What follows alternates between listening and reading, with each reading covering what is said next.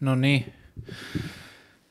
Nyt mä näen täältä, että tuolla koneella, mikä nauhoittaa tätä, niin äänikäyrät nousee ja laskee. Nimittäin tein juuri äsken tunti 18 minuuttia vlogitiedostoa, johon ei tallentunut ääni. Et mulla on semmoinen videotiedosto, jos joku haluaa semmoinen mykkäelokuva, jossa mies istuu sohvalla ja höpöttää.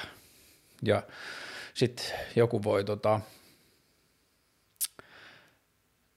tekstittää tai dubata sen uudelleen, että holla at your boy. Joo, toi on tapahtunut kerran aikaisemmin noin 5- tai 6-vuotisen podcast-toiminnan uralla, niin se edellinen kerta oli 100 kertaa ärsyttävämpi ja ahdistavampi ja vittumaisempi, koska silloin oli vieras. Nyt ainoa mitä teimme oli, että hukkasin omaa aikaani, mutta toisaalta mä sitten tein kenraaliharjoituksen tästä vlogista ja käsittelin nämä asiat jo kertaalleen, niin ehkä tästä tulee parempi sen vuoksi. Mutta nämä on kyllä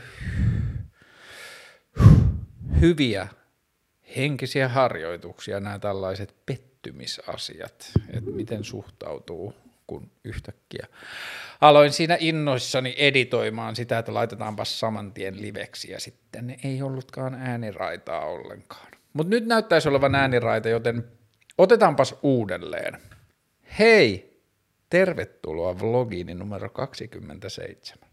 Mulla on tällä viikolla haastattelu sovittuna ja nyt vietämme keskusteluohjelman juhlaviikkoja, sillä tulevana sunnuntaina 13. päivä tulee vuosi siitä, kun ensimmäinen jakso Helsingin yliopiston, miten mä muistan Kaarle Hämerin titteliä?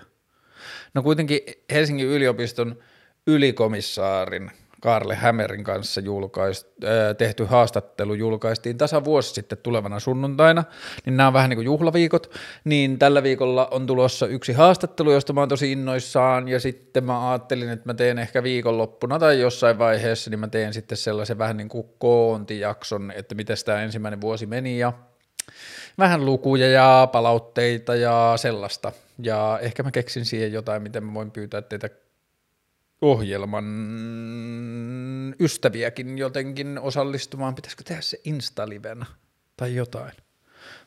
Kiinnostavaa. Mietitään.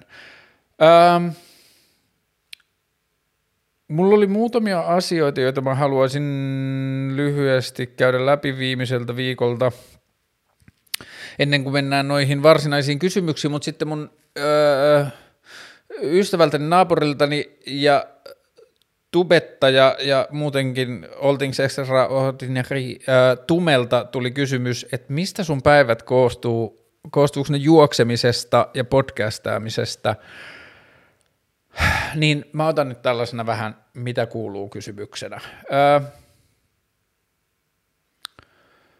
Mulla on ollut nyt töitä pitkästä aikaa, joten mä teen jonkun verran töitä. Mulla on yksi sellainen asiakas, jolle mä teen.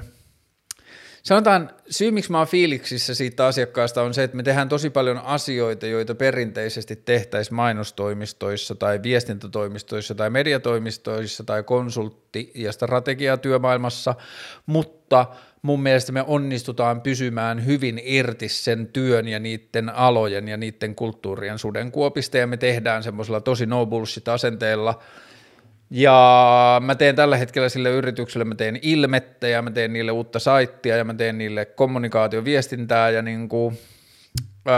semmoista laajempaakin strategiaa ja sit mä oon ottanut siihen AD ja mä oon ottanut siihen copywriteria ja mä saan tehdä niiden kanssa töitä ja muuta. Ja se on ollut superkivaa, niin se vie multa aika paljon aikaa.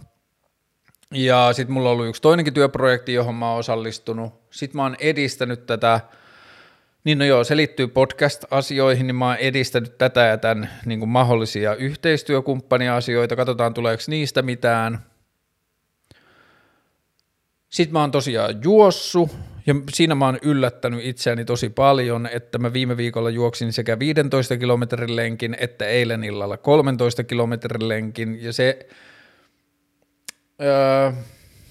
se, missä mä oon yllättänyt itseäni, ei varsinaisesti ole se, että kyllä mä oon vähän yllättänyt itseäni siinäkin, että se niin kuin kehitys on ollut nopeampaa kuin mä olisin ajatellut. Mä en olisi ajatellut, että mä vielä tässä vaiheessa juoksen 15 tai 13 kilometrin lenkkejä, koska mä en ole kuitenkaan juossut kuin vähän reilu 3 kuukautta. Mutta se, mikä on yllättänyt, on ollut se, että kuinka paljon mä oon jotenkin löytänyt semmoista uutta henkistä lähestymistä siihen, että se koko lenkkeilyharrastus on niin kuin tietyllä tavalla epämukavuuden sietämisen harrastus, hengittämisharrastus ja läsnäoleminen ja niin kuin tilanteen hallitsemisen harjoitteluun tarkoitettu harrastus. Ja eilen mä jotenkin pystyn nyt tietyllä tavalla huijaamaan sitä urheiluulottuvuutta tuosta lenkkeilystä sillä, että mä otan sen niin kuin paikkojen näkemisenä ja paikkoihin menemisenä ja semmoisen niin kuin,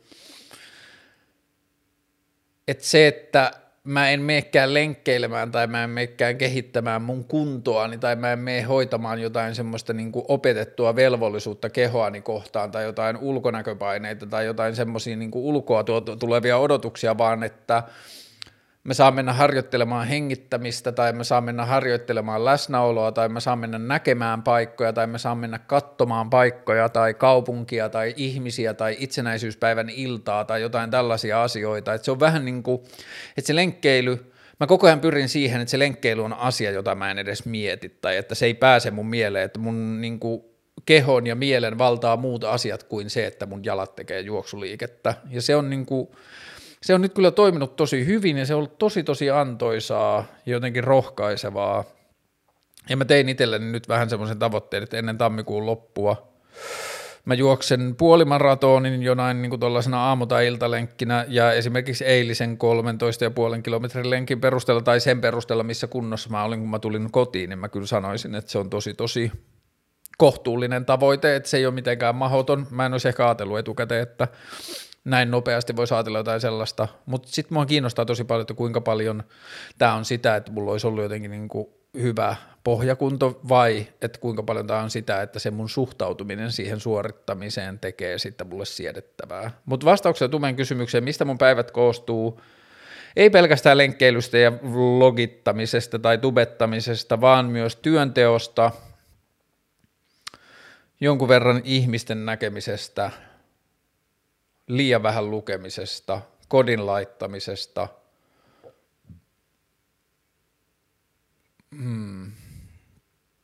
videoita olen kyllä katsonut taas aika paljon, juoksuvideoita ja sudokuvideoita ja ihmisten ihmeelliset suoritukset videoita, joo. Tämä ehkä tällaisena. Asioita, joita haluan mainita viimeiseltä parilta viikolta, tai tällaisia huomioita. Mä en tiedä, mainitsinko mä tästä jo viime viikolla, mutta toissa viikolla mulla oli sellainen hetki, että mä sain maksettua mä sain maksettua verottajan ajantasaiseksi. Mulla on ollut noin 2 vuotta kestänyt taloudellinen ahdinko, jota korona ei varsinaisesti auttanut, ja mä oon ollut koko ajan jäljessä mun yrityksen veroissa, ja mä olin niistä jäljessä niin pahasti, että niistä meni osa ulosottoon. Ja pari viikkoa sitten mä sain maksettua ulosotosta kaikki verot pois ja toisessa viikolla mä sain maksettua verottajalle kaikki verot pois. Ja se, miksi tämä on mulle itselle iso juttu, on se, että mun mieli oli kerennyt jo 2 vuoden ajan opettaa mulle, että mä oon ihminen, joka ei saa hoidettua asioitaan, joka on taloudellisesti epäonnistunut, on jatkuvasti velkaa, hiihtää jatkuvasti perässä niin kuin veloissaan ja on niin kuin kaiken pilkan ja häpeän arvoinen ja niin kuin tietyllä tavalla ei ole oikeutta nauttia elämästä tai ei ole oikeutta haaveilla mistään tai ei ole oikeutta olla onnellinen tai ei ole oikeutta olla innostunut tai miljoonia asioita, mitä liittyy semmoiseen henkiseen vankilaan siitä niin kuin taloudellisesta ahdingosta ja taloudellisesta suorituskyvyn niin kuin riittämättömyydestä.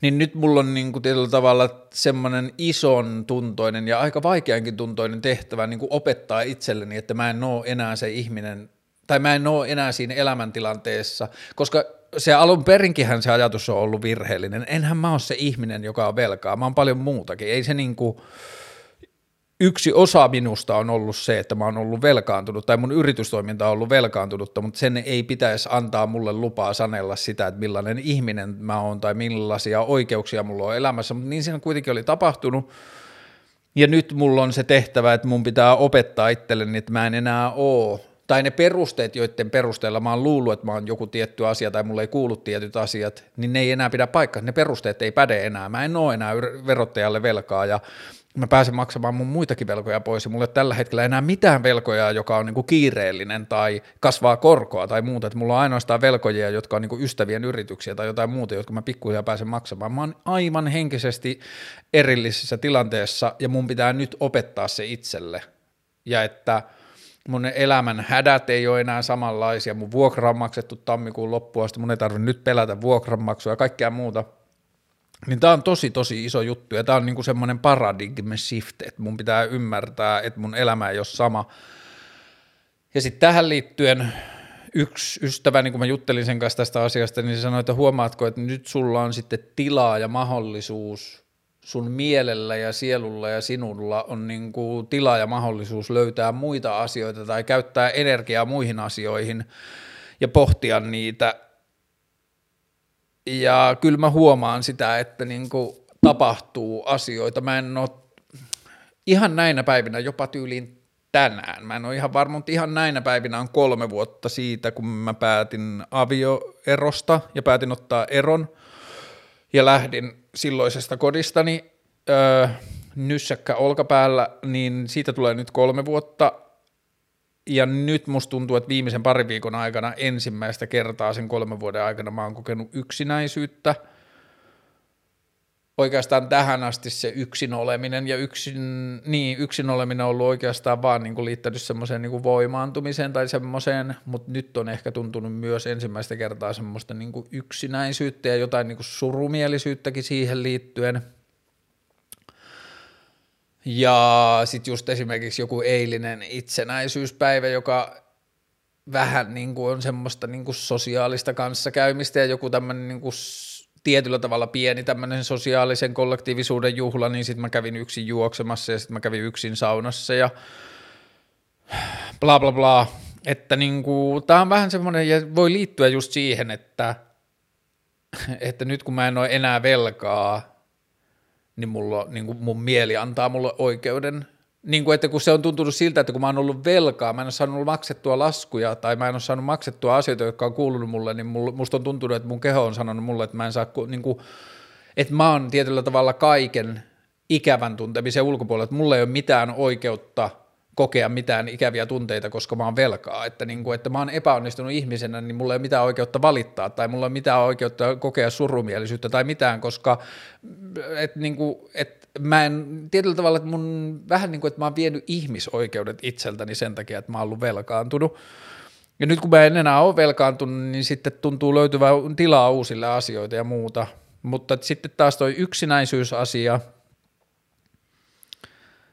niin se liittyy vähän niin kuin sen juoksemisen yksi sellainen pääkela on tietyllä tavalla kasvattaa ja opettaa mua epämukavuuden sietämiseen, joka taas liittyy vuorille menemiseen, että kun mä haluan mennä vuorille ja siellä vuorilla voi olla joskus perseestä ja sitten sinne vuorille kiipeäminen vaatii niin kuin hapenottokykyä ja se vaatii niin kuin vaan jaksamista ja vaatii semmoista niin kuin endurancea, niin mä juoksen siksi, että mun keho olisi valmiimpi menemään vuorille, niin samalla tavalla se niin kuin yksinäisyyden kokeminen niin muuttuu myös vähän sellaiseksi, että se on niinku sellaista niinku emotionaalisen kestävyyden kehittämistä, että kun mä en kuitenkaan halua ajatella mun elämää sellaisen, tai niinku, että mun elämään ei kuulu se ajatus, että mä haaveilisin niinku sellaisesta jotenkin vaikka yhdestä pysyvästä parisuhteesta loppuelämäkseni, tai että mun haaveeseen tulevasta elämästäni liittyy yksinäisiä hetkiä ja yksinäisesti tehtyjä päätöksiä ja yksin matkustamista ja muuta, niin sitten tietyllä tavalla se, että jos mä koen nyt yksinäisyyttä, niin se on vähän niin kuin ajatus myös siitä, että mun pitää, että se on, niinku se on tehtävä mulle opetella sietämään sitä ja niinku löytää työkaluja sen kanssa selviämiseen ja niinku pärjätä sen kanssa ja muuta.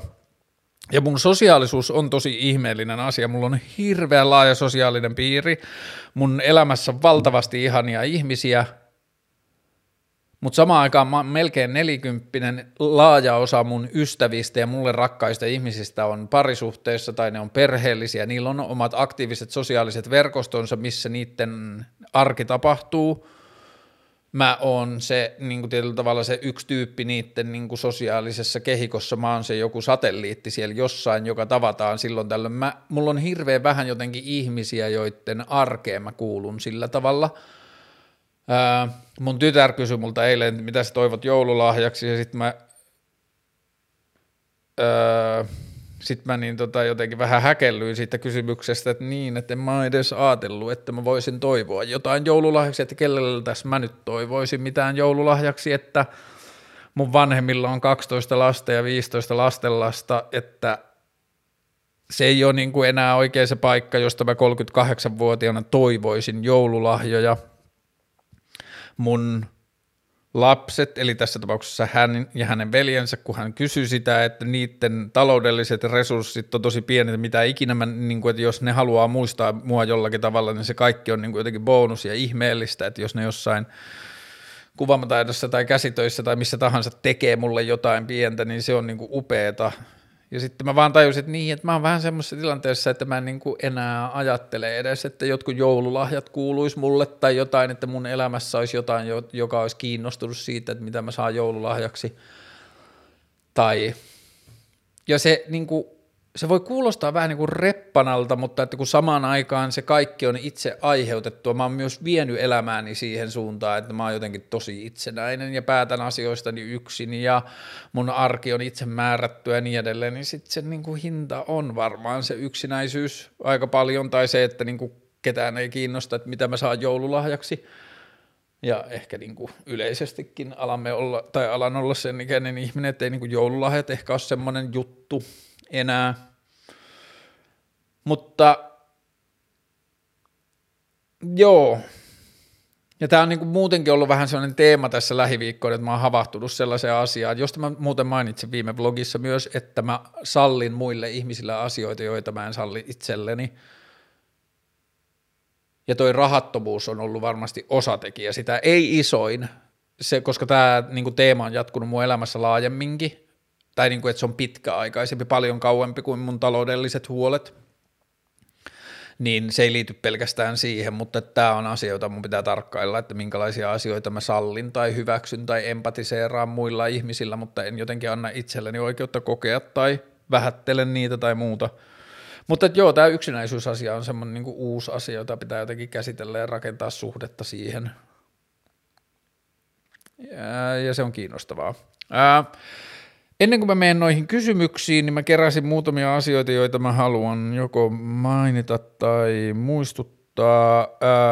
Yussef Dayes, joka on mun mielestä maailman paras rumpali tällä hetkellä, niin siltä tuli uusi levy. Yussef, Yussef Dayes, Yussef Dayes Trio, eli se on sen trion nimellä. Niiltä tuli live-levy, tosi hieno.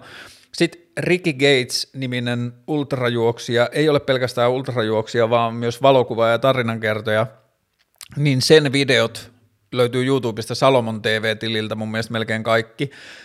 Se muun muassa juoksi Amerikan halki itärannikolta länsirannikolle, kun Trump valittiin ja se tajusi, että se ei tiedä niitä ihmisiä tai se ei ymmärrä niitä osavaltioita tai se ei ymmärrä niitä ihmisiä, jotka äänestää Trumpia, niin se halusi niin kuin altistaa itsensä Amerikalle ja se lähti juoksemaan läpi Amerikan tosi niin kuin minimalistisella varustuksella ja rupesi valokuvaamaan ja keskustelemaan ihmisiä siinä matkalla, niin sitten on noin tunnin mittainen dokkari, tosi hieno ja sitten on muun muassa yksi dokkari, noista Englannin ylängöistä ja siellä tapahtuvasta juoksukulttuurista ihan sairaita maisemia. Ricky Gates, Rickygates, Ricky Gates. Sitten siis niin jotenkin mind-blowingly ihana ja jotenkin sellaisen niin kuin itseoikeudellisuuden tai itsevarmuuden tai jotenkin semmoisen niin kuin presenssi jotenkin niin älytön, jotenkin semmoinen niin kuin, esimerkki ja niin kuin näytös, niin sellainen räppäri kuin Chika, Chika, niin sen esimerkiksi Tiny Desk Concert YouTubesta ja sen uusi levy, ihan tosi hyvä. Anne Bruunilta tuli 2 levyä, toinen elektronisempi, toinen akustisempi, molemmat tuli marraskuussa, ihan superkaunista musiikkia, hyviä levyjä. Sitten haluan erityismaininnan, joku alkanut tekemään Instagramiin sellaista kuin Numero Design Appreciation-tiliä. Numero Design on vanha suomalainen skeittilehti, jossa mä olin itsekin, sain olla töissä vuosituhannen alussa, niin joku alkanut valokuvaamaan niitä vanhoja lehtiä ja alkanut poimia vaan sieltä pieniä yksityiskohtia ja muuta, ja se on tosi siisti, ja siinä, niin, no varsinkin kukaan, joka on viettänyt aikaa silloin, niin ehkä te olette törmännyt jo tähän, mutta halusin vaan mainita, ettei mene ohi. Ja sitten tuohon musiikkiin liittyen, niin viime viikolla tuli noin Spotify Wrapped 2020, että ihmisten niin kuin musiikin kuuntelusta tuli nämä tilastot, ja sitten ihmiset, minä mukaan lukien, jako niitä, niin sitten on mua aikaisemminkin ärsyttänyt se ilmiö, mutta nyt jotenkin tänä vuonna tökki vielä enemmän kuin aikaisemmin, niin siellä on niin kuin internetissä sitten ihmiset, jotkut kokee jotenkin velvollisuudekseen tai tarpeekseen kertoa, että ketään ei kiinnosta sun Spotify-tilastot. Fuck it, mua ainakin kiinnostaa, ja jos sua ei kiinnosta, niin minkä takia sä koet, että sun tehtävä on ilmoittaa, niin kuin, että se on niin jotenkin, tulee niin vitun ikävästä ja kyynisestä paikasta. Mä oon joskus nähnyt jonkun huonetauluasian, että If you're making somebody feel bad about things they feel good about, that's being the worst kind of asshole. Ja mä kyllä tietyllä tavalla uskon se ajatukset, että jos ihmiset fiilistelee jotain asiaa, niin mikä vitun tarve sulla on mennä dissaamaan tai vähättelemään tai niin kuin jotenkin ridikuulaamaan, tekemään naurettavaksi sitä toisen ihmisen innostumisen aihetta tai jotain. Fuck it. Tosi vitun tyhmää. En tykkää. Ja jos et ole vielä jakanut Spotify 2021 vetosi, ja mielellään, koska mua ainakin kiinnostaa, mä oon lukenut ne kaikki niin kuin aika tarkkaan ja seurannut, ja mitä siellä on. Tuossa varmaan noin, voi olla, että tulee jotain vielä, mutta mä alan käymään nyt näitä kysymyksiä läpi uudelleen, niin katsotaan, miten tämä menee paremmin.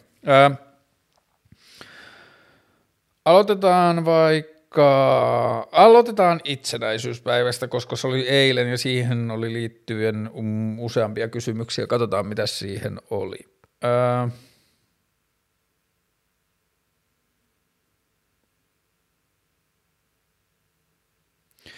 Mä liitän tähän perinteet, niiden tarve, plussat ja miinukset. Sitten Suomi on hieno maa, mutta aina itsenäisyyspäivänä alkaa ahdistaa, koska patriottisuus ja talvisota. Itsenäisyyspäivä, isänmaallisuus, linnanjuhlien ja etenkin tämän eilisen poikkeusajan lähetyksen poliittisuus. Linnanjuhlista ja varsinkaan eilisen poikkeusajan lähetyksestä ja sen poliittisuudesta mä en osaa sanoa yhtään mitään. Linnanjuhlat ei oikeastaan kiinnostanut mua koskaan ja mä en ole ikinä katsonut sitä muuten kuin jonkun muun halutessa katsoa sitä samassa tilassa, mutta eilen mä en niin kuin viettänyt itsenäisyyspäivää millään tavalla. Mun tytär toi mulle tommosen puolet valkoinen, puolet sininen itsenäisyyspäiväkynttilä, mä polttelin sitä eilen. Mutta sitten kun mun tytär lähti kotiinsa, mun poika on pohjoisessa laskettelemassa kaverinsa kanssa, niin vain mun tytär oli viikonlopun mun luona, niin kun se lähti kotiin, niin mä lähdin juokseen ja sitten mä lähdin saunaan ja sitten mä kattelin jotain omia videoita, niin itsenäisyyspäivä ei liittynyt millään tavalla mun eiliseen. Ja en siis katsonut poikkeukseen lähetystä tai mä en seurannut itsenäisyyspäiväsisältöjä, niin siksi mä en tiedä niistä mitään. Isänmaallisuus, itsenäisyys ja isänmaallisuus on vähän, itsenäisyyden bailaaminen on mulle helpompi, se mun on niinku helpompi jotenkin jakaa se fiilistely ja olla fiiliksissä siitä, että siistiä, että tai niinku ehkä se itsenäisyyspäivä mulle tärkeimmillään niin niin kuin havahduttaa mua muistuttamaan, että aivan, että tietyt asiat voisi olla tosi paljon enemmän perseestä, että tietyt asiat tuntuu itsestäänselviltä tai ne ottaa itsestäänselvyytenä, älä ota niitä itsestäänselvyytenä tai muista, että ne asiat on jotain, jonka eteen on pitänyt tehdä duunia ja bla bla bla, että ne on jotain saavutuksia ja muistetaan arvostaa niitä, jottei ne niin kuin haihdu pois. Niin tämä liittyy varmaan vaan yleisesti kansalaisena olemiseen ja ihmisenä olemiseen, että kuinka vapaata meidän arki oikeasti on tai tapa muodostaa maailmaa, että se on ihan todella vapaata ja me saadaan olla kiinnostuneita asioista ja me saadaan puhua niistä ja bla bla bla. Niin se on tosi tärkeää, hyvä itsenäisyys, hyvä 103 vuotta bla bla bla. Mutta sitten Isänmaallisuus on mulle jo tosi paljon vaikeampi, koska isänmaallisuus liittyy tosi paljon meihin ja niihin, tai isänmaallisuuden korostaminen korostaa me-ne-jakoa. Ja sitten toinen asia, niin mun on ollut ehkä viime vuosina koko ajan enemmän ja enemmän ollut vaikeampaa ja vaikeampaa kokea ylpeyttä tai jotenkin silleen riemullisuutta suomalaisuudesta tai isänmaallisuudesta, koska tosi monet asiat, joihin me ollaan suomalaisuutta liitetty tai joista mä oon joskus ehkä kokenut enemmän ylpeyttä, niin mä en näe niitä varsinaisesti tällä hetkellä, joka on ollut semmoista niin kuin edelläkävijyyttä ja semmoista pioneerihenkeä ja me ollaan luotu koulujärjestelmää ja me ollaan niin kuin oltu vähän niin kuin silleen sosiaalidemokraattisen valtion niin kuin kokeilumaa muiden Pohjoismaiden kanssa ja me ollaan niin kuin tutkittu jotenkin mahdollisuuksia, niin nyt musta tuntuu, että me ollaan tosi flekmaattisessa ja semmoisessa niin kuin stagnaation tilassa. Me ei uskota omaan mahdollisuutemme silleen maailmanmuuttajana, me vähätellään omaa merkitystämme jossain ilmastonmuutoksen vastaisessa taistelussa, että niin, mutta kun muut maat saastuttaa enemmän tai me ei edes koeta jotenkin velvollisuudeksi keskustella meidän demokraattisesta järjestelmästä, koska muut maat tai koska Eurooppa. Ja sitten tämä ahdistaa mua tosi paljon, koska samaan aikaan maailmassa on hirveästi muutostarvetta sekä ilmastonmuutokseen että markkinatalouteen ja kapitalismiin että demokratiaan liittyen, niin me tarvitaan siihen kokeiluja, me tarvitaan siihen esimerkkejä, niin mä en tiedä parempaa maata kuin Suomi kokeilemaan niitä, että meillä on niin vitun hyviä asiat täällä. Ja meillä on niin kuin vielä historiaakin asioiden kokeilemisessa, niin mä en tajua. Meidän pitää saada niin kuin jotenkin tosi vitun isosti ravisteltua, että että nyt tämä niin kuin loppu tämä munin puhaltelu, että me ollaan nyt jotenkin täysin niin kuin muitten vietävänä ja yritetään vaan vastata johonkin niin kuin silleen reaktiivisesti ulkomailta tuleviin haasteisiin tai niin kuin maailmanmuutokseen, kun meidän pitäisi proaktiivisesti olla keksimässä ratkaisuja niihin. Ja sitten kun musta tuntuu, että kaikki ne paikat, joissa ratkaisujakin keksitään, niin ne on vaan silleen niin kuin jotain yritystukia, jotain niin kuin sitramassia ja semmoista, että, niin kuin, että se koko projektin tehtävä on niin kuin tuottaa dokumentteja siitä, että jotain tehdään, eikä varsinaisesti mitään muutosta, ja sitten niin kuin niiden muutospyrkimysten aikajänteet on jotain 10 ja 15 vuotta ja sellaista, että noin ensin 5 vuotta tutkitaan ja kirjataan dokumentteja, sitten 3 vuoteen kukaan ei palaa niihin, ja sitten eduskunta päättää, että tämän raportin perusteella laitetaan vähän lisää jotain kehitysrahaa tällaisia, ja sitten perustetaan taas joku konttori ja palkataan sinne jengiä. Joo, mä tiedän, että mä oon tosi kyyninen tämän asian suhteen, mutta se ei ole kaukana todellisuudesta. I've done my research. Ja Suomi vaikuttaa tosi laiskalta ja silleen niin kuin Suomi ei ole kovin innostunut maa. Ja olikohan tässä vielä, niin perinteet, niiden tarve ja plusset ja miinukset, niin perinteet, kyllä mä koen, että perinteet on niin kuin aika silleen ansa, että perinteisiin nojautuminen estää meistä luomasta uusia todellisuuksia ja me ajatellaan, että maailman pitää olla tietynlainen, koska se on aina ollut näin ja sitten perinteiden toistaminen vähän niin kuin pitää maailmaa samanlaisena, niin perinteiden rikkominen on mun mielestä lähes poikkeuksetta hyvä asia, perinteet, ei voi sanoa, että perinteet on huono asia tai perinteet on paha asia, mutta mun mielestä meidän pitäisi suhtautua perinteisiin vähän kriittisesti, miksi me tehdään asioita niin kuin me tehdään. Nyt esimerkiksi perinteitä kritisoitiin, heräsi keskustelu korkeakoulujen, yliopistojen ja ammattikorkeakoulujen kiltakulttuurista ja siitä meiningistä, minkälaista kulttuuria ja minkälaista niin kuin meininkiä siihen koulun alkamiseen ja tähän niin kuin oppilasvetoiseen bailukulttuuriin liittyy. Ne on perinteiden kyseenalaistamista ja perinteissä on vitusti ikäviä, tyhmiä käytäntöjä, joka ei liity pelkästään niin kuin johonkin naisten alistamiseen, vaan niin kuin yleensä sellaisia, että me vaan tehdään asioita siksi, että niitä on tehty aina. Perinteiden kyseenalaistaminen, vitun jees, perinteihin niin kuin silleen jumahtaminen ei niin hyvä.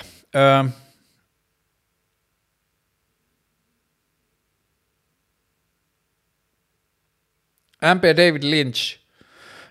Mä tykkään David Lynchistä ajatuksena enemmän kuin mitä mä oon antanut sen elokuville sijaan mun elämässä. Mä oon kattonut muutamia sen leffoja, mä oon kyllä ihan pitänyt niistä ja mä dikkaan siitä ajatuksesta, miten ehkä tää liittyy just niihin perinteisiin, että se ei suostu perinteiden vietäväksi, vaan se kyseenalaistaa koko ajan sitä prosessia ja mitä elokuva on ja mitä elokuvan narratiivia, mitä elokuvan käsikirjoitus, millainen elokuva pitää olla.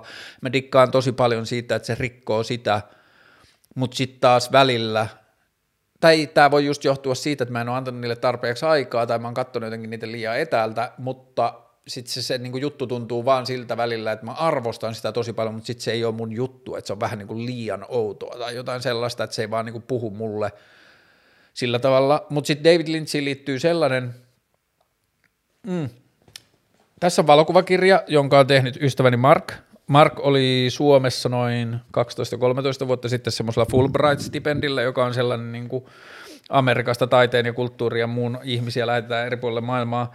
Mark on valokuvannut tällaisia, mä ystävystyin Markin kanssa internetin valokuvameiningeissä joskus 2005-2006, sitten se tuli Suomeen ja me hengattiin Suomessa ja me ystävystyttiin ja sitten se lähti takaisin Kaliforniaan ja meidän yhteys on säilynyt ja mä kävin 2015 Kaliforniassa, mä kävin sen luona ja sitten viime vuonna, tadaa, 1-2 yllättäen Aperture, joka on yksilleen maailman tärkeimpiä valokuvalehtiä, niin valitsi Markin yhdeksi niin kuin silleen tärkeimmistä uusista valokuvaajista ja sillä oli gallerianäyttely New Yorkissa ja gallerianäyttely Los Angelesissa ja sitten oli Interview-lehdessä just haastattelu ja sen niin kuin ura on lähtenyt ja nyt viime viikolla Mark lähetti mulle tämän sen uuden kirjan, jonka nimi on Heaven is a Prison ja mun lukutapa tälle on se, että tämä on niin kuin Markin käsitys kauneudesta.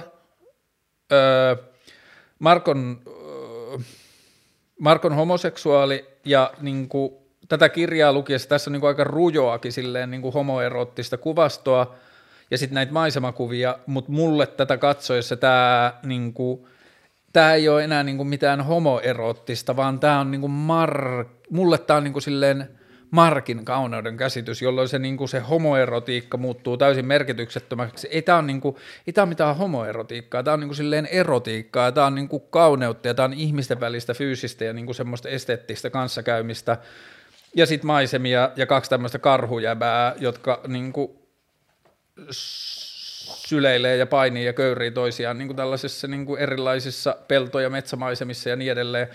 Tämä on superkaunis kirja ja miten tämä liittyy David Lynchiin on se, että Mark on hyvä ystävä David Lynchin pojan kanssa.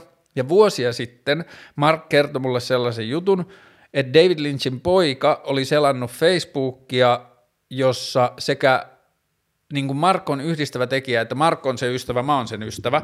Ja Mark oli kommentoinut tai jotain reagoinut johonkin mun kuvaan, ja sitten David Lynchin poika oli nähnyt sen, ja sitten se oli ollut samassa tilassa David Lynchin kanssa tyylin niiden kotona tai jotain, ja se oli huutanut, faija tuu kattoo, täällä on joku jäbä, jolla on samanlainen tukka kuin sulla. Ja sitten siihen aikaan mulla oli vielä paljon niin kuin jotenkin pidempi tukka, ja samanlainen kuin David Lynchille siihen aikaan, ja sitten se oli kertonut siitä myöhemmin Markille, joten David Lynch on nähnyt mun tukan. Että tää on mun MP David Lynchistä, dikkaan sen elokuvista, dikkaan sen meiningistä, tai dikkaan sen meiningistä enemmän kuin sen elokuvista, dikkaan myös sen elokuvista, ja se on nähnyt mun tukan. David Lynch. Runous. Tähän liittyen Instagram-tilisuositus Boys Reading Poems, 2 tyyppiä, suomalaistyyppiä alkan tekee sellaista tiliä, jossa pojat lukee runoja. Mä itsekin luin sinne pari viikkoa sitten yhden runon ja nyt ne laittoi viestiä, että ne haluaa, että mä luen uuden runon ja mä varmaan luen sen sitten tässä lähipäivinä, mutta että se on niinku, vähän niinku pyrkimys jotenkin vähän ravistella silleen runouden ja runouden niinku ehkä just perinteitä ja sellaista, mutta että sinne ihmiset voi joko kirjoittaa runoja tai sitten ne voi ilmoittaa haluavansa lukea runoja tai niin edelleen, sitten siellä oli niinku aina jonkun kirjoittama runo, sitten siellä on joku kuva jostain pojasta, joka on niin kuin valinnut jonkun kuvan, millä se niin kuin haluaa esittää itsensä, ja sitten se lukee runon. Et siellä on niin kuin sellainen videotiedosto, jossa on niin kuin ääni, jossa ihminen lukee runon. Niin se on tuonut nyt lähiaikoina runotta mulle lähemmäksi. Mutta sitten oli toinen juttu nyt tässä syksyllä.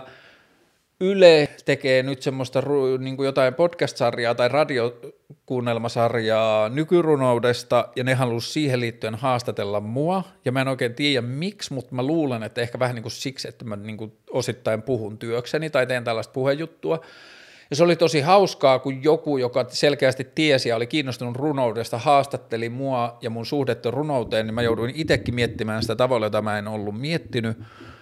Ja sen niin kuin haastattelujutun ehkä se semmoinen suurin oivallus mulle oli, että mun suhde runouteen, kun mulla on siis sellainen, että kun mä kävelen kaupungilla tai tuolla ulkona, mä kiinnitän tosi paljon huomiota niin kuin valoläikkiin ja valon leikkiin erilaisissa paikoissa, ja mä suhtaudun niihin melkein niin kuin joku olisi tehnyt sen niin kuin taideteokseksi tai joku olisi tehnyt sen mua varten niin kuin näyttääkseen mulle, että katso, valo voi olla tällainen.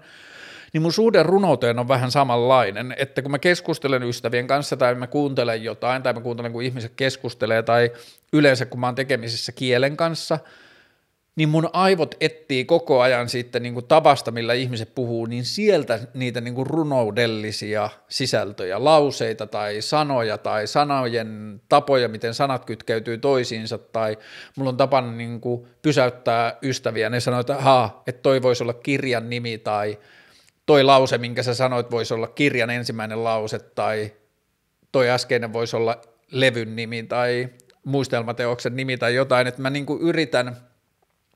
Tai mä oon niin kiinnostunut jotenkin kielestä ja kielen tavasta, jolla me käytetään kieltä, että mä niin kuin bongaan sieltä meidän puheesta ja keskusteluista ja niin kuin yleiskielestä vaan tapoja, jotka vähän niin kuin tekee mulle sitten niin kuin jotenkin runoutta tai niin kuin nostaa sen johonkin niin kuin selleen vielä ylemmämpään ympäristöön. Että jos ajatellaan, että kielen alkuperäinen tarkoitus on ollut se, että me ollaan voitu niin kuin varoittaa toisiamme siitä, että hei, leijona tulee, mennään suojaan, tyyppisiä asioita, ja sitten se kieli on niin kuin laajentunut ja kehittynyt, ja sillä jossain vaiheessa sillä ei olekaan ollut enää pelkästään logistinen tarkoitus tai tämmöinen niin kuin infrastruktuurinen tarkoitus tai informatiivinen tarkoitus, vaan sille on ollut, meillä on ollut varaa ja tilaa niin kuin leikkiä sillä tai löytää sille esteettisiä arvoja tai käyttää sitä, niin kuin rikkoa sitä kieltä tai käyttää sitä taiteellisesti tai käyttää sitä taiteen tekemisen välineenä ja kaikkea muuta. Niin se on musta äärettömän kiehtovaa, ja niin kuin kieli, niin, että mä oon tatuoinut sanan kieli itseeni, että se on mulle tosi tärkeä juttu. Ja aina tähän liittyen mä otin uuden tatuoin, niin täältä tulee tämmönen Ouroboros, eli itseään syövä käärme, joka on niin kuin linkissä tämän niin kuin kielikosmosen tietoisuustatuoinnin kanssa, että käärme kiertää niin kuin mun kehon tai niin kuin pään täältä hartialinjasta, ja sitten se syö se käärme itseään tässä olkopäällä. Mä otin tämän viime viikolla, mä oon ollut tästä jotenkin tosi fiiliksi. Niin siis, joo, runous kiehtoo mua tosi paljon. Mun ystävä osti tällaisen Eeva Kilven Perhonen ylittää tien -kokoelma, ja sitten joko tarkoituksella tai vahingossa se jäi mun luo vähäksi aikaa, ja sitten mä oon vähän selaillut tätä, ja täällä on tosi hienoja juttuja, ja joo. Runous on ihanaa, että on runo, että se, tai runous, että se muistuttaa meitä siitä, että kieli on muutakin kuin vain työkalu. Villiytyminen. Mitähän tämä tarkoittaa? Mä ainakin haluaisin villiytyä paremmin kuin mä osaan antaa itselleni luvan, että mä haluaisin välillä onnistua tai osata toimia. Ei vastuuttomammin, mutta osata niin kuin päästää irti kontrollista, että mulla on ehkä niin kuin liian tiukka ote ja niin kuin rationaalinen ote ja niin kuin narratiivi omaan toimintaani vähän mun mielestä, että mä välillä haluaisin niin kuin villiytyä ja tehdä vähän silleen niin kuin toimia jotenkin silleen villimmin, mutta että se on niin kuin ainakin yksi energia, johon suuntaan mä haluaisin mennä, mutta mitäs villiytymisestä muuta, niin kyllä mä haluaisin myös vähän villiytyä, eli elää kuin villi-ihminen tai villieläin, eli toisin sanoen mennä jonnekin tonne metsään ja selvitä ja pärjätä siellä. Sitten koronaan ja siihen rokotukseen liittyen, täällä oli salaliittoteoriat koronasta, mielipide tulevasta rokotteesta ja koronarokote. Nämä kysymykset ovat vähän niin kuin yksi ja sama mulle. Salaliittoteoriat koronasta. Jotta koronaan voisi liittyä suuria salaliittoteorioita tai koronan, niin kuin koronasalaliittoteoria mielestäni vaatisi jompaa kumpaa asiaa. Joko maailmassa on joku ei näkyvillä oleva valtarakenne, niin kuin työnimenä vaikka Illuminati tai juutalaiset tai joku muu niin kuin ryhmä tai ryhmä ihmisiä tai joku toimija tai joku instituutio tai joku organisaatio tai joku, joka hallinnoi meidän maailmassa tapahtuvia asioita ilman, että me edes tiedetään sen olemassaolosta, niin tämä on niinku ensimmäinen asia, mikä pitää, mitä salaliittoteoria toimijakseen vaatii, tai toinen on se, että meidän näkyvillä olevat valtaa pitäjät, eli meidän tapauksessa tällä hetkellä Sanna Marinit ja Lee Andersonit ja Marja Ohisalot ja muut, niin heillä on salainen agenda, jossa he kokevat tietävänsä asiat paremmin meidän kansalaisten puolesta, ja sitten ne toteuttaa asioita tai osallistuu johonkin globaaleihin tai niin kuin globaalisiin toimintamalleihin ilman, että me tiedetään. Jommankumman pitää olla totta mielestäni, että esimerkiksi koronaan voisi liittyä suuria salaliittoteorioita. Ja ensimmäisen vaihtoehdon, eli sen piilossa pysyvän salaisen valtarakenteen toiminnan tai niin kuin olemassaolon ja sen niin kuin todennäköisyyden kannalta mulle se iso biifi on siinä, että meillä on ollut 30 vuotta internet, joka on tosi hyvä paljastamaan salaisuuksia, ja sen 30 vuoden aikana ei ole oikein paljastunut mitään niin kuin merkittäviä salaisuuksia, niin kuin varsinkaan sellaisia niin kuin suuren mittaluokan salaisia niin kuin tämmöisiä yhteenliittymiä tai yhteistä asiaa ajavia niin kuin toimijoita. Ja jos tällainen salainen toimija olisi olemassa, niin sen pitäisi olla vähän niin kuin kaikkien isojen salaliittoteorioiden takana, että se pitäisi olla, että mä en uskoisi, että sitten se menisi vielä vaikeammaksi, jos VTCn takana olisi eri salaliittoteoriaporukka kuin koronan ja niin edelleen, jos olisi niin kuin, että ne molemmat olisi salaliittoteorioita, tai niissä olisi salaliitto niiden takana, niin mun maailmankuvassa, mun tieteellisessä maailmankuvassa tai tavassa, miten maailma on esitellyt itsensä mulle ja miten mä oon voinut tutustua maailmaan, niin siinä maailmankuvassa, mikä mulla on, niin siellä ei ole niin isoja reikiä tai pimeitä kohtia tai epäselvyyksiä tai ymmärtämättömyyksiä, mihin tällaisia mahtuisi. Tai mulle se niin kuin salaliittoteorioiden ongelma lähtökohtaisesti, henkilökohtaisesti on se, että mä en koe tarvetta niille, koska maailma tuntuu selittävän itsensä. Suurin osa maailmassa tapahtuvista asioista on sattumaa ja niin kuin tsägää ja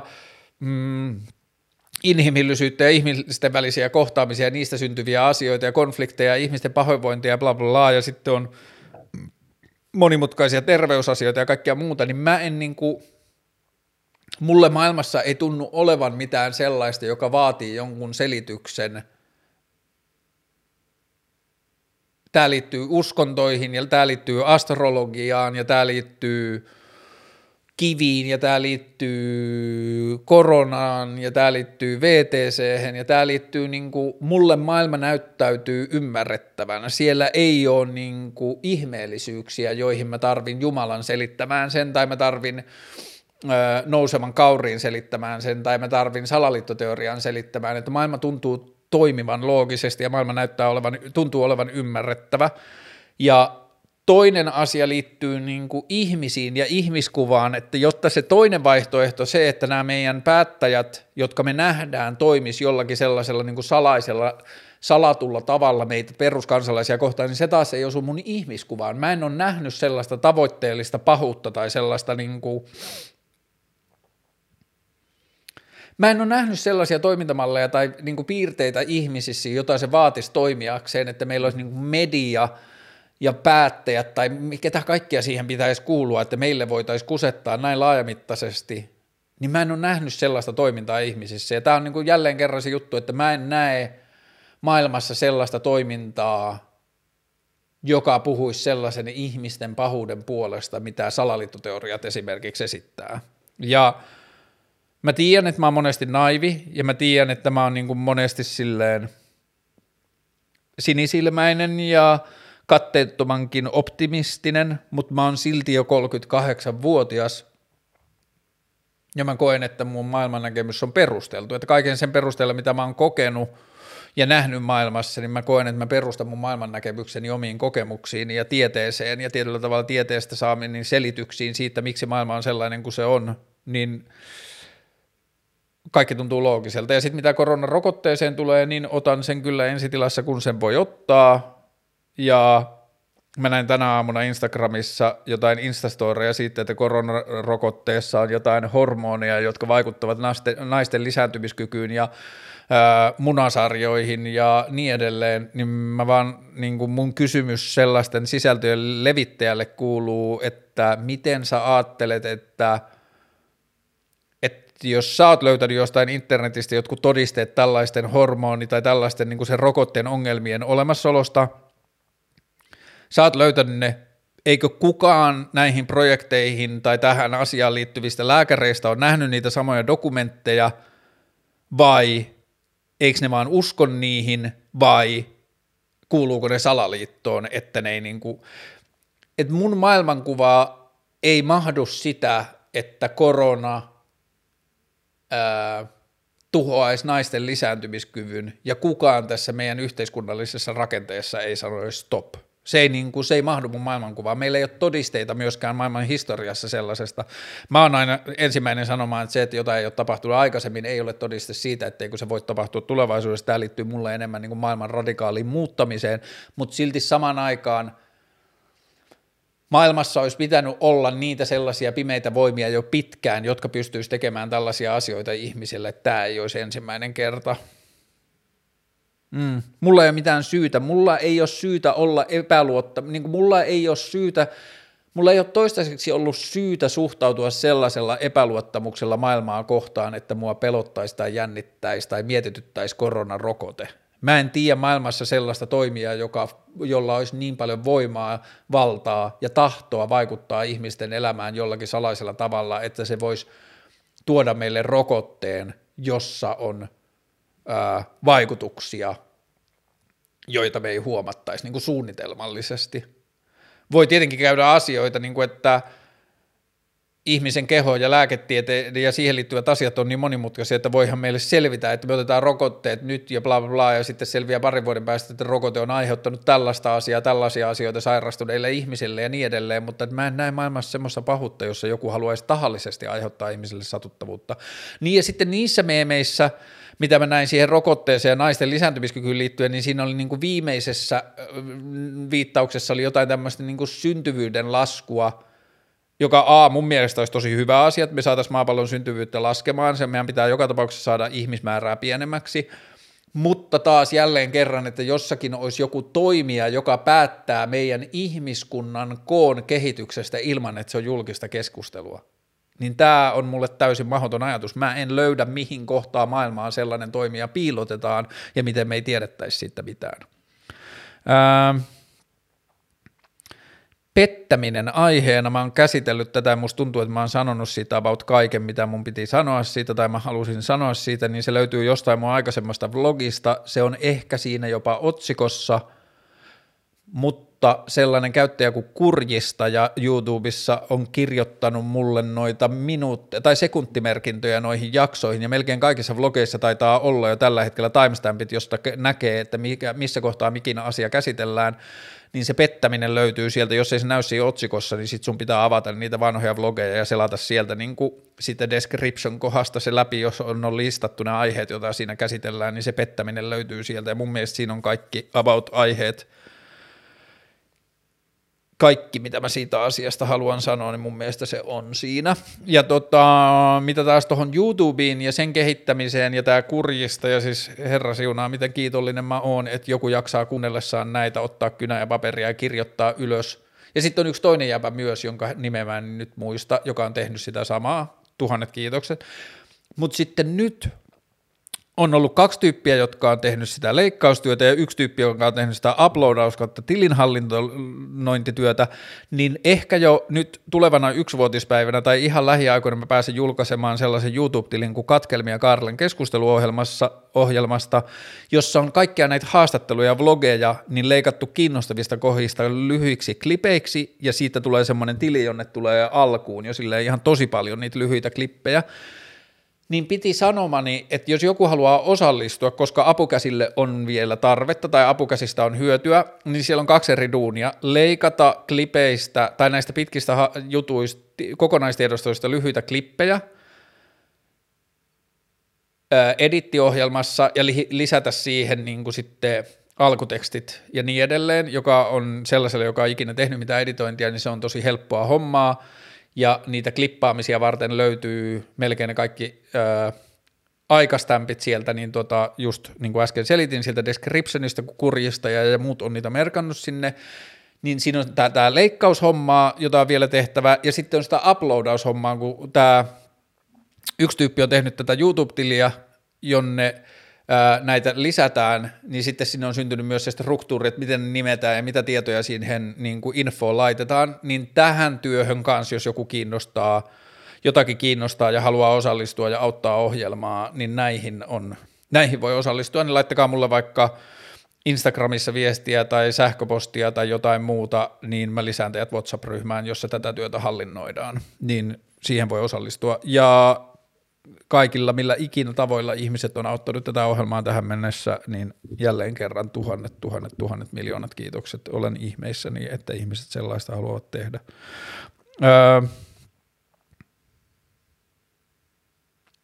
Mainitsit jossain jaksossa Deedin, mitä sille kuuluu nyt? Mä mainitsen Deedin ainakin vlogissa numero 2, eli uusi internet, ja sit mä oon puhunut siitä siellä täällä muutenkin. Lyhykäisyydessään Deed on mun ajatus kysynnän ja tarjonnan avoimesta ja ilmaisesta tietokannasta. Tämä liittyy siis siihen, että jos mietitään viimeisen 10 vuoden internetkehitystä, niin on tullut jakamistalous ja on tullut alustat, jossa ihmiset voivat tehdä asioita toisille, ja sitten siellä on aina joku toimija välissä, joka ottaa sitten välissä rahaa. Ja tämä liittyy mulle suurempaan internetiin liittyvään ahdistukseen, jossa internet nähdään vaan, musta tuntuu, että internet nähdään vaan bisneksen alustana eikä yhteisön tai infrastruktuurin alustana. Että meillä on moottoritiet, jotka ei enää perustu bisnekseen, vaan ne perustuu siihen, että tavarat pääsee, valtio ja yhteisö näkee tärkeäksi, että meillä on sellainen kommunikaatioväylä kuin moottoritiet, niin miksi me ei suhtauduta internettiin samalla lailla, että kaiken maailman Uberit ja Airbnbit ja Voltit, niin niiden kaikkien taustalla on hyvä ajatus siitä, että resurssit optimoituu. Meidän pitää yhteiskunnassa oppia ihan ilmastonmuutoksen ja kaiken meidän ylikulutuksen vuoksi, meidän pitää oppia jakamaan meidän resursseja ja yhteiskäyttämään, niin meillä on tullut paljon palveluita, jotka edistää sitä ja on periaatteessa hyvällä asialla, mutta sitten kun ne toimii bisneskehikossa, niin ne ei toimi parhaalla mahdollisella tavalla ja niiden todellinen potentiaali ei pääse toteutuun, niin Deed on ajatus siitä, että on semmoinen tietokanta, jossa kysyntä ja tarjonta pääsee kohtaamaan, jos jollakin on ylimääräinen Siitä löytyy 3 podcastia SoundCloudista ja Spotifysta, tai ennen tätä Kaarlen keskusteluohjelmaa nimellä Deed löytyy mun mestoista Spotify, SoundCloud, iTunes, niin sieltä löytyy siihen liittyvää asiaa, jos kiinnostaa. Siinä vlogi 2 löytyy. Mutta vastauksena kysymykseen, mitä Deedille kuuluu nyt, niin Deed on mulle tullut osaksi sitä laajempaa internetyhteisössä ja yhteisö internetin kehittäjänä kelaa, joka on mun mielestä super tärkeä asia, jonka pitää edistyä tulevina vuosikymmeninä, ja mitä sille kuuluu mun näkökulmasta, niin mä meinaan, tai luultavasti näillä näkymin haen taas eduskuntaa 2 vuoden päästä, ja teen tätä keskusteluohjelmaa, ja osallistun keskusteluihin, ja tapaan ihmisiä ja muuta, että mä yritän viedä maailmaa siihen suuntaan, että me nähtäisiin internetyhteisön työkaluna, eikä vaan bisneksen alustana, niin sitä Deedille kuuluu.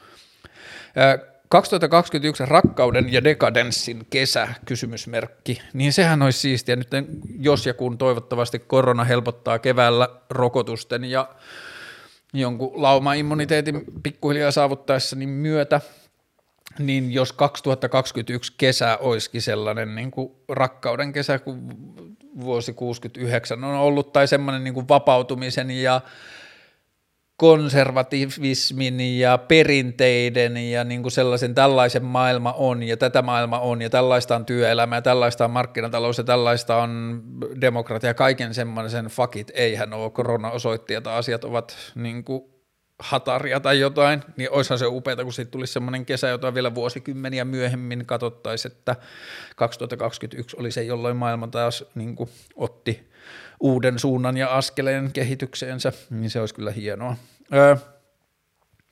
Yksinäisyys, stressi ja huoli / paine jaksamisesta.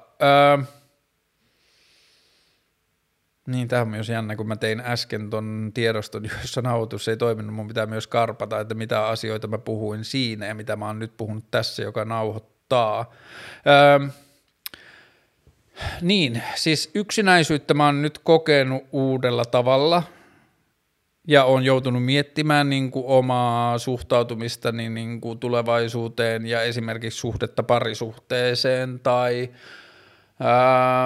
sinkkuna olemiseen tai tällaisiin asioihin. Mä oon nyt tässä tänä syksynä tapaillut ihmistä, joka on parisuhteessa, avoimessa parisuhteessa toisaalla, eli se aika ja kohtaamisen mahdollisuus, mitä meillä on niin kuin rajoitettu ja tietyllä tavalla hän ei ole olemassa minua varten, vaan niin kuin meillä on tietyllä tavalla mahdollisuus viettää aikaa välillä.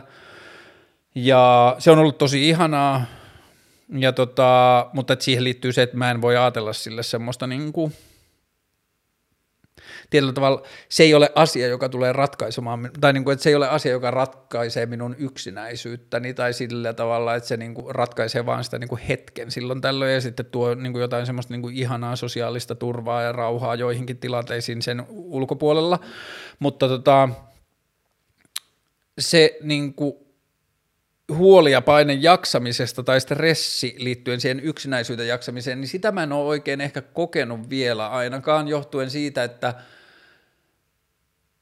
kun se yksinäisyys on vähän niin kuin asia, jota mä oon myös tietyllä tavalla kirjoittanut itselleni tulevaisuuteen, että mä haluan kokea ja tehdä asioita elämässä yksin ja mä en välttämättä halua hirveästi, niin kuin, tai mä en ole ihan varma haluanko mä sitoutua tavalliseen parisuuden ajatukseen esimerkiksi ja sitten siihen niin kuin liittyy monia asioita, miksi mä oon yksinäinen, jos mä oon yksinäinen, ja osa niistä on sellaisia, joista mä haluan myös pitää kiinni. Ja ehkä osittain sen takia, ja osittain sitten taas niin kuin mielenlaadun ja tavan lähestyä asioita, niin se yksinäisyyden tunne ei ole muuttunut huoleksi jaksamisesta.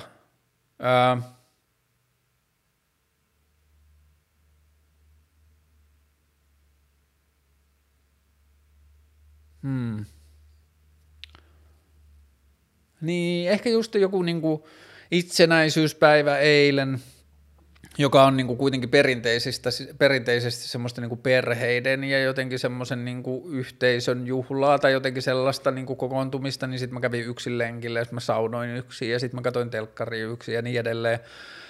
Tuleva joulu, mun lapset viettää joulun niinku äitinsä ja niinku heidän äitinsä suvun kanssa, jotka on niinku sitten taas... niinku siellä niin kuin mäkin haluan, että ne viettää joulunsa siellä, koska siellä ne saa paljon, mä en ole niin jouluihminen, ne saa näin, mutta joka tapauksessa saattaa olla, että mä saatan viettää jopa joulun yksin, koska mun vanhemmat asuu kaukana pohjoisessa ja sitten kun mun lapset on kuitenkin joulun täällä etelässä ja mä haluan niitä varmaan kuitenkin olla sitten välipäivänä tai uutena vuotena tai mitä tahansa, niin mä en ehkä lähde sinne pohjoiseen. Mä en tiedä, mä saatan viettää jopa joulun yksin, mutta että niin kuin ehkä mä niinku kipuilen tai niinku kompuroin tämän vastaukseni kanssa niin paljon, että mä tällä hetkellä just käsittelen sitä suhdetta niin siihen yksinäisyyteen, joka liittyy just ehkä osittain myös siihen, että mun elämästä on poistunut huolia, niin sit mulla on tilaa uusille, ei sen tarvitse olla välttämättä huoli, mutta mulla on tilaa uusille prosesseille mun elämässä ja mulla on tilaa niinku asioille, joita mä pysähdyn tarkkailemaan. Täällä oli vielä kysymys yksinäisyydestä. Miten viettää joulu yksin olematta yksinäinen? Muutenkin ajatukset joulun merkityksestä kiinnostaa. Ahaa, tämähän menee ihan tää. Joulu ei ole ollut mulle hirveän merkityksellinen juhla sitten lapsuuden. Varmaan johtuen siitä, että mulla on ehkä vähän kipupiste sen kanssa, että miksi tätä joulua oikein vietetään, koska alun perin se on Jeesuksen syntymäjuhla ja tilastojen mukaan joku 27% ihmisistä uskoo kristilliseen Jumalaan Suomessa. Niin, mitä me oikein juhlitaan, kun me juhlitaan joulua? Ja ei sillä, siis sehän on kaunis juhla ja niin kuin me vietetään kaunista aikaa ja syödään hyvää ruokaa ja meillä on niin kuin hyvä meininki siinä joulun ympärillä, mutta mun mielestä me ollaan vähän niin kuin... Tämä liittyy ehkä just näihin perinneasioihin, että kun niitä ei kyseenalaisteta, niin me ei ole tietyllä tavalla kirjoitettu meidän joulua uudelleen. Me edelleenkin vietetään Kristuksen syntymäjuhlaa, vaikka suurin osa meistä ei usko siihen millään tavalla, että niin kuin koko siihen ajatukseen. Niin ehkä osittain sen takia joulu ei merkkaa mulle niin paljon, mutta osittain myös ehkä, mä en tiedä, miksi mä en jotenkin niin kuin innostu tollasista asioista niin paljon, tai ne ei ole mulle niin tärkeitä. Mutta miten viettää joulu yksin olematta yksinäinen, niin varmaan yksi keino siihen on, että suhtautuu siihen kuin mihin tahansa muuhun päivään, jolloin on yksin eikä koe itseään yksinäiseksi, että sehän on niin kuin FOMOn hallintaa. Että tosi paljonhan meidän, niin kuin, että se on varmasti yksi parhaista niin kuin tietyllä tavalla lahjoista itsellemme, jota me voidaan antaa, on se, että me opitaan eroon siitä FOMOsta, eli fear of missing outista, että niin kuin, kun me ei voida kuitenkaan, joka hetki me menetetään 1 miljoonaa eri asiaa, mitä joku muu on kokemassa, tai joka hetki, joka ikinen, nyt ei korona-aikana niin paljon, mutta että joka ikinen viikonloppu on monet bileet, joissa on sairaan siistiä, joissa monet meidän ystävät on, tai jotain muuta, me ei voida olla niissä kaikissa, tai joulun on 1 miljoona ihanaa tapaa viettää sitä, me ei voida viettää niitä kaikkia, ja sitten niin kuin, että se, että jos me vietetään joulu yksin, niin sitten siihen on liittynyt jotain muita valintoja, ehkä, joillakin meillä on, joillakin ei ole, tietenkin, ja silloin se tilanne on ihan eri, jos se on niin kuin vastentahtoista yksinäisyyttä, että mä koen, että mun yksinäisyys on tosi paljon tulosta mun valinnoista elämässä, ja siksi mulla on jotenkin suurempi velvollisuus myös niin kuin olla valittamatta siitä tai jotenkin sillä tavalla, mutta joo, joulu on mun mielestä kaunis juhla tietyllä tavalla. Jussi Björlingin O Helganat on yksi kauneimmista musiikkiesityksistä, mitä maailmassa on koskaan tallennettu. Mä haluaisin sellaisen vanhan, se on mun mielestä ruotsalainen, mutta että meidän lapsuudessa oli aina niitä semmoinen paperitähti, semmoinen keltaoranssi, niin mä haluaisin sellaisen ikkunaan, että se on niin kuin ainoa joulukoriste, mistä mä välitän. Ja that's about it. Joo, lanttulaatikko kiinnostaa. Valvontakapitalismi. Tässä varmaan vietetään siihen Netflix-dokkariin valvontakapitalismin vaarat tai The Social Dilemma. Mä oon mun mielestä puhunut siitä jossain aikaisemmassa vlogissa, mutta lyhykäisyydessään tämä liittyy vähän tuohon diidi-juttuun. Jos me suhtauduttaisiin internetin yhteisön infrastruktuurina ja yhteisön työkaluna niin kuin toimintansa parantamiseen, niin myös sosiaalinen media olisi erilainen. Siinä valvontakapitalismin vaarat-dokkarissa näkyy tosi hyvin se, että kun ne firmat yrittää tehdä tai tekee bisnestä niillä alustoillaan, se vaikuttaa siihen, minkälaisen ne tekee siitä alustan sosiaalisuudesta. Esimerkiksi Facebookille on hyödyllistä esittää oikeistolaiselle maailman oikeistolaisena ja vasemmistolaiselle maailman vasemmistolaisena, koska silloin kun näiden heimojen tai ihmisryhmien polut risteää, niin siitä syntyy niin kuin aktiivinen internetkonflikti, joka tarkoittaa sille alustalle paljon liikennettä ja paljon näytettyjä mainoksia ja paljon bisnestä. Eli niiden hyöty on esimerkiksi alleviivata heimoajatusta ja me ja ne diktomiaa, niin sen takia mun mielestä meidän pitää, niin kuin yksi ulottuvuuksista ja syistä, miksi meidän pitää kyseenalaistaa internetiä ja sen toimintaa ja sen markkinatalouden niin kuin läpileikkaavuutta, on just tämä sosiaalinen ulottuvuus, koska sosiaalinen media, sillä on ollut ja sillä on potentiaali ihan valtavasti vaikuttaa positiivisesti meidän niin kuin yhteisöön ja sen tulevaisuuteen, ja sillä on ollut jo sitä vaikutusta. Me liian usein mietitään sitä pelkästään niiden negatiivisten seurausten kautta, mutta kun positiivisia seurauksia on ollut ihan vitusti myös. Tasa-arvo yliopistoissa ja ammattikorkeakouluissa, mä en tiedä asiasta juuri mitään, kun en kummassakaan aktiivisesti ole, mutta tässä varmaan viitataan siihen aikaisemmin mainitsemaani niin kuin oppilaskuntien ja yliopisto- ja ammattikorkeakoulukulttuurin niin kuin haalarimeininkiin ja siihen niin kuin jotenkin misogyniaan ja siihen, niin silloin se ehkä liittyy mulle niin kuin laajempaan tasa-arvoon yhteiskunnassa ja kulttuurissa, ja hyvä, että noista asioista löytyy esimerkkejä, hyvä, että voidaan näyttää kohtia, missä niin kuin se kehitys on, se kehityksen tarve on selkeää, mutta isossa kuvassa mä ajattelen, että meidän pitää löytää keinoja ja tapoja nähdä sitä koko niin kuin kokonaisuutta ja sitä naisvihamielistä kulttuuria ja sitä misogyniaa ja niin kuin tasa-arvon puutetta, missä kaikkialla sitä on, tai liittyen niin kuin erinäköisiin ihmisiin ja muuta, niin mä en oikein osaa sanoa yliopistoista ja ammattikorkeakouluista mitään, mutta toimikoon ne niin kuin taistelun alustoina ja jotenkin kuvituksena sille kaikelle, mitä meidän pitää tehdä. Huonot talvet ja lumettomuus. Perseestähän se on. Tällainen syksy, kun nyt tämä marraskuinen valo, mikä on, niin eikö nythän me olemme Herra siunaa jo joulukuussa, mutta tämä valo on ihan suunnattoman kaunis ja tämä tekee niin kuin syksystä siedettävää, mutta viime lumeton talvi niin oli kyllä todella synkkää kirjaimellisesti ja henkisesti niin kuin siksi, ettei lunta ollut. Ja en mä tiedä, siis kyllä mä nautin lumisista talvista ja mä oon kasvanut siellä Torniossa ja mä koko yläasteen ja lukion pyöräilin kouluun läpi talven ja ne pakkaset on ollut välillä tosi kovia ja lunta on ollut tosi paljon ja siksi mä haluan täällä Helsingissäkin olla silleen ympäri vuoden pyöräilijä ja se kyllä inspiroi ja huonot talvet, fuck you huonot talvet. Aihe pohjoismaisuus. Miksi mä mietin tätä vastikään? No ainakin yksi musta tuntuu, että me vähän laiminlyödään sitä potentiaalia, koska me niin kuin Tanska, Islanti, Norja, Ruotsi, Suomi, me ollaan kaikki niin kuin tällaisia niin kuin etuoikeutettuja, hyväonnisia, paskiaisia. Tietyllä tavalla meillä kaikilla on tosi hyvät lähtökohdat, niin kyllä meidän pitäisi mun mielestä enemmän vielä niin kuin jotenkin puhaltaa yhteen hiileen siinä, että no niin, ruvetaan pistämään tämän maailman asioita kuntoon ja niin kuin jotain keksiä ilmastonmuutoksen vastaiseen taistelun työkaluja ja kyseenalaistaa demokratiaa ja kyseenalaistaa markkinataloutta ja alkaa niin kuin meidän pitäisi olla paljon rohkeampia, meidän pitäisi olla paljon radikaalimpia, meidän pitäisi olla ehkä enemmän tekemisissä keskenämme ja me ehkä suomalaiset ollaan laiminlyöty tosi paljon niin kuin noiden maiden olemassaoloa. Ehkä me opitaan siinäkin paremmaksi. Mutta joo, pohjoismaisuus, siinä niinku ajatuksena on riski siitä semmoisesta niinku tietyllä tavalla vanhasta pohjoismaisesta ihmiskuvasta, että jos me korostaa pohjoismaisuutta, niin osataanhan me tehdä se niin, että pohjoismaisuus ei tarkoita enää pelkkää jotain niinku valkoista, sinisilmäistä ja valkotukkaista ihmismallia, vaan että meidän pitää päivittää se pohjoismaisen ihmisen käsite laajemmin, mutta että sitten Pohjoismaat noin niin kuin geologisena ja niin kuin tälleen sosiaalisena viitekehyksenä, niin meidän pitäisi kyllä käyttää enemmän niin kuin jotenkin rohkeasti sitä. Mitä kenkiä omistat? Mitä arvostat kengissä?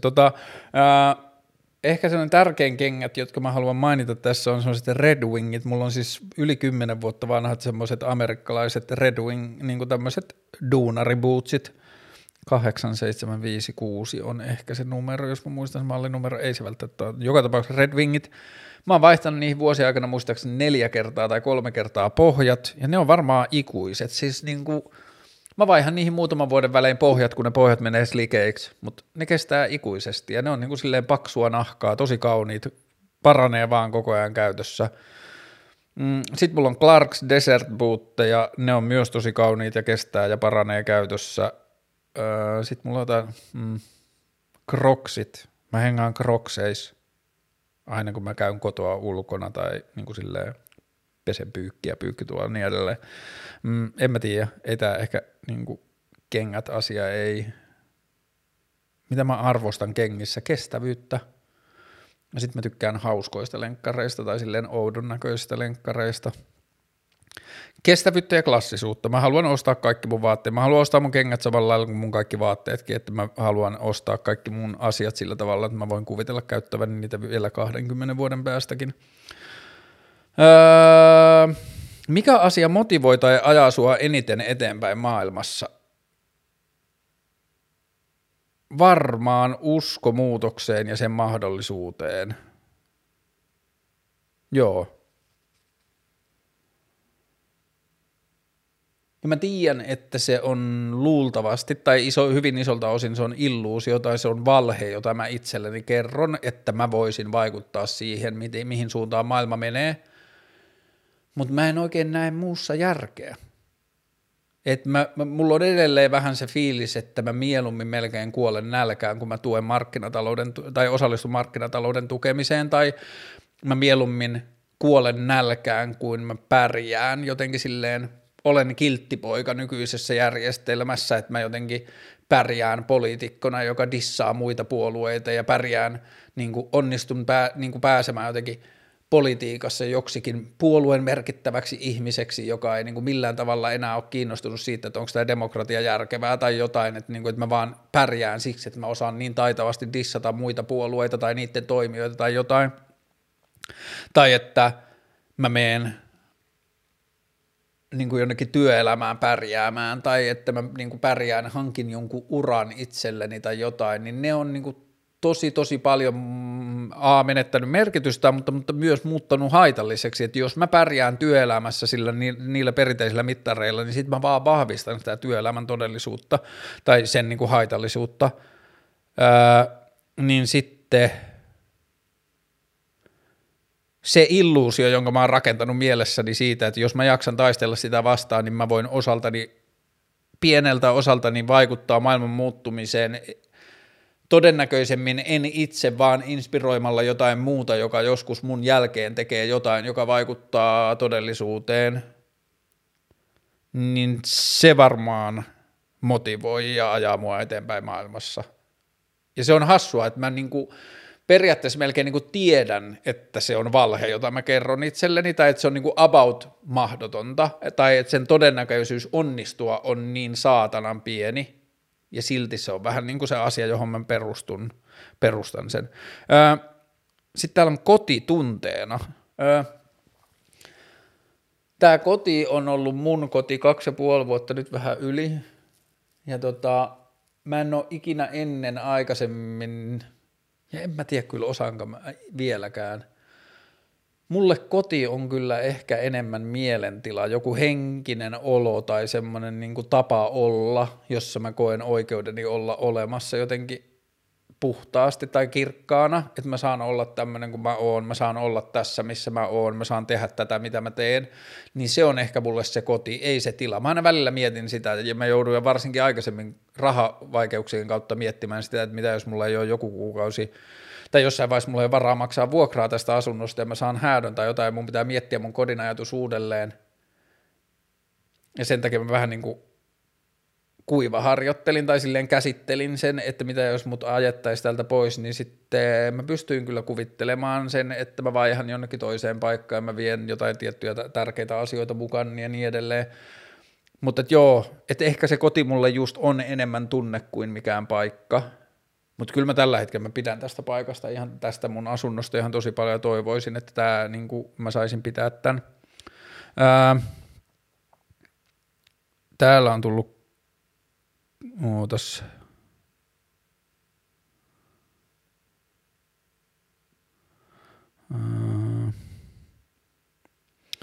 Täällä siis joku muu kysyi myös aikaisemmin, ja tuossa ekassa nauhoituksessa, mikä mä tein tänään, niin mä käsittelin tätä asiaa, eli Ghettomasa ja Lucas Leon, mutta sitten nyt tokalla kerroksella mä olin vähän silleen, että en mä jaksa, mutta nyt sitten joku lähetti tänä aikana, kun mä tein, niin tästä aiheesta tuli 2 kysymystä lisää, niin okei, mä nyt käsittelen sen lyhyesti. Mikäs tää pidempi kysymys oli?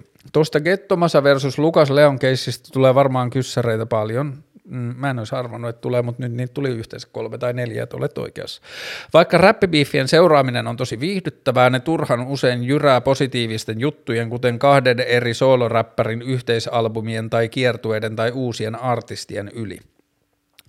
Mitkä on siis sun mielestä parhaita tällaisia innostavia juttuja Suomi-räpissä tällä hetkellä? Kokeillaan ensin Lucas Leon Ghettomasa-juttua lyhykäisyydessään.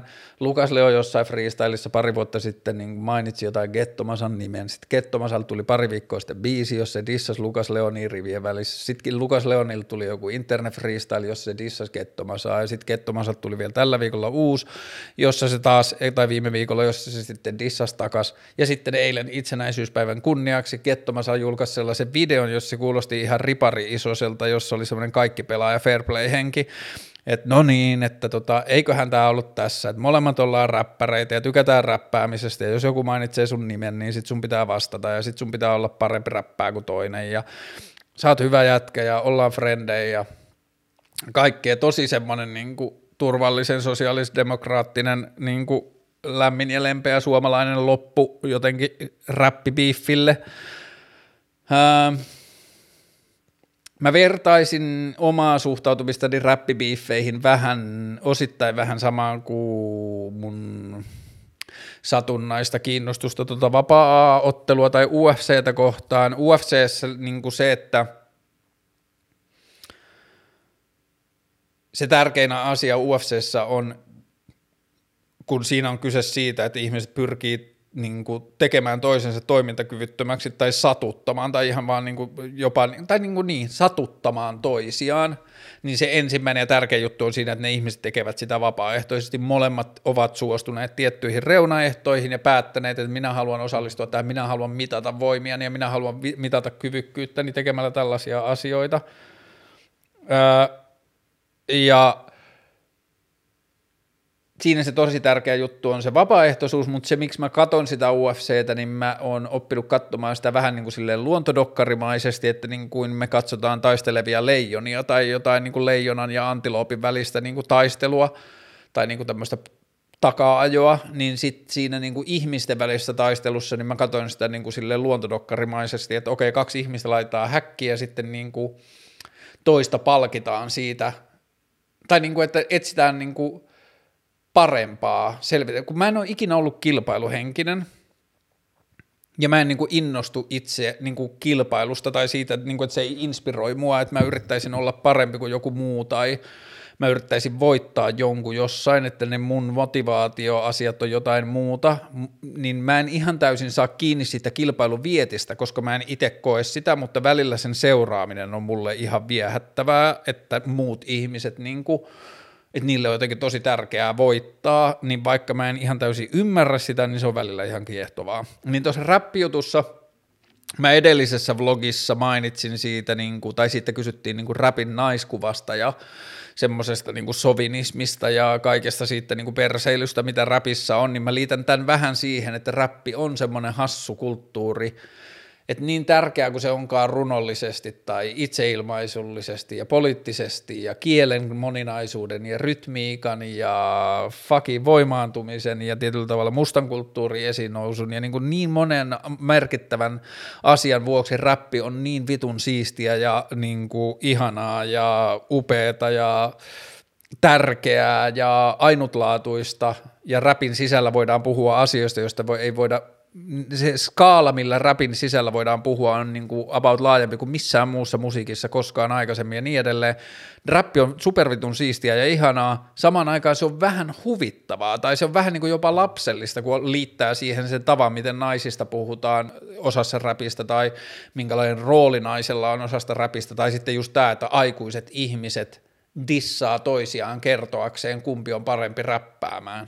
Niin se on niin kuin vähän samalla we must admit, se on aika huvittavaa, tai se on silleen se on sympaattisella tavalla huvittavaa, ja siinä semmoinen, ehkä se liittyy miehuuteen myös tosi paljon, ja miehuuden huvittavuuteen, ja mut Lucas Leon ja Ghettomasa biiffiin liittyen, Ghettomasa on mun mielestä edelleen paras räppäri, mitä Suomessa on ollut. Mä otan 0,5 metriä taaksepäin ja sanon, että Rudin huippuvuodet ansaitsee sen, että Rudi pitää pitää keskustelussa mukana aina, kun puhutaan Suomen parhaasta räppäristä tai suomen kielen parhaasta räppäristä, mutta kyllä silti mun mielestä Ghettomasa on paras. Tää Lucas Leon biiffi ei muuttanut tätä asiaa. Okei. Mä en ole koskaan aikaisemmin nauhoittanut samaa vlogia 2 kertaa, mutta nyt sitten olen, että tulipas sekin opeteltua. Tattista pöytään tällä viikolla tulee 1 haastattelu ja ehkä jotain tähän 1-vuotisasiaan liittyen. Hei, jos teillä on toiveita, nyt mä en edes laita tätä Instagramiin, mä puhun vaan teille, jotka oikeasti kuuntelette. Jos teillä on joku toive tai idea, mitä te haluaisitte, että mä tekisin tämän 1-vuotisjutun ympärillä, kun 1 vuosi tulee täyteen sunnuntaina, niin kertokaa. Tähän asiaan voi vielä vaikuttaa. Ja nautitaan marraskeleista ja En ehkä sano, että menkää juoksemaan, vaan mä sanon, että menkää tekemään asioita, jotka saa teitä kasvamaan suuntiin, jos te ette tienneet, että teillä on mahdollisuus kasvaa sillä tavalla. Nimimerkillä juoksin viime viikolla 15, 7 ja 13 kilometrin lenkit, enkä olisi vittu ikinä uskonut vielä syyskuussa, että tällaista pystyn tekemään. Ja tuntuu hauskalta. Kaikkea hyvää. Palataan. Mei.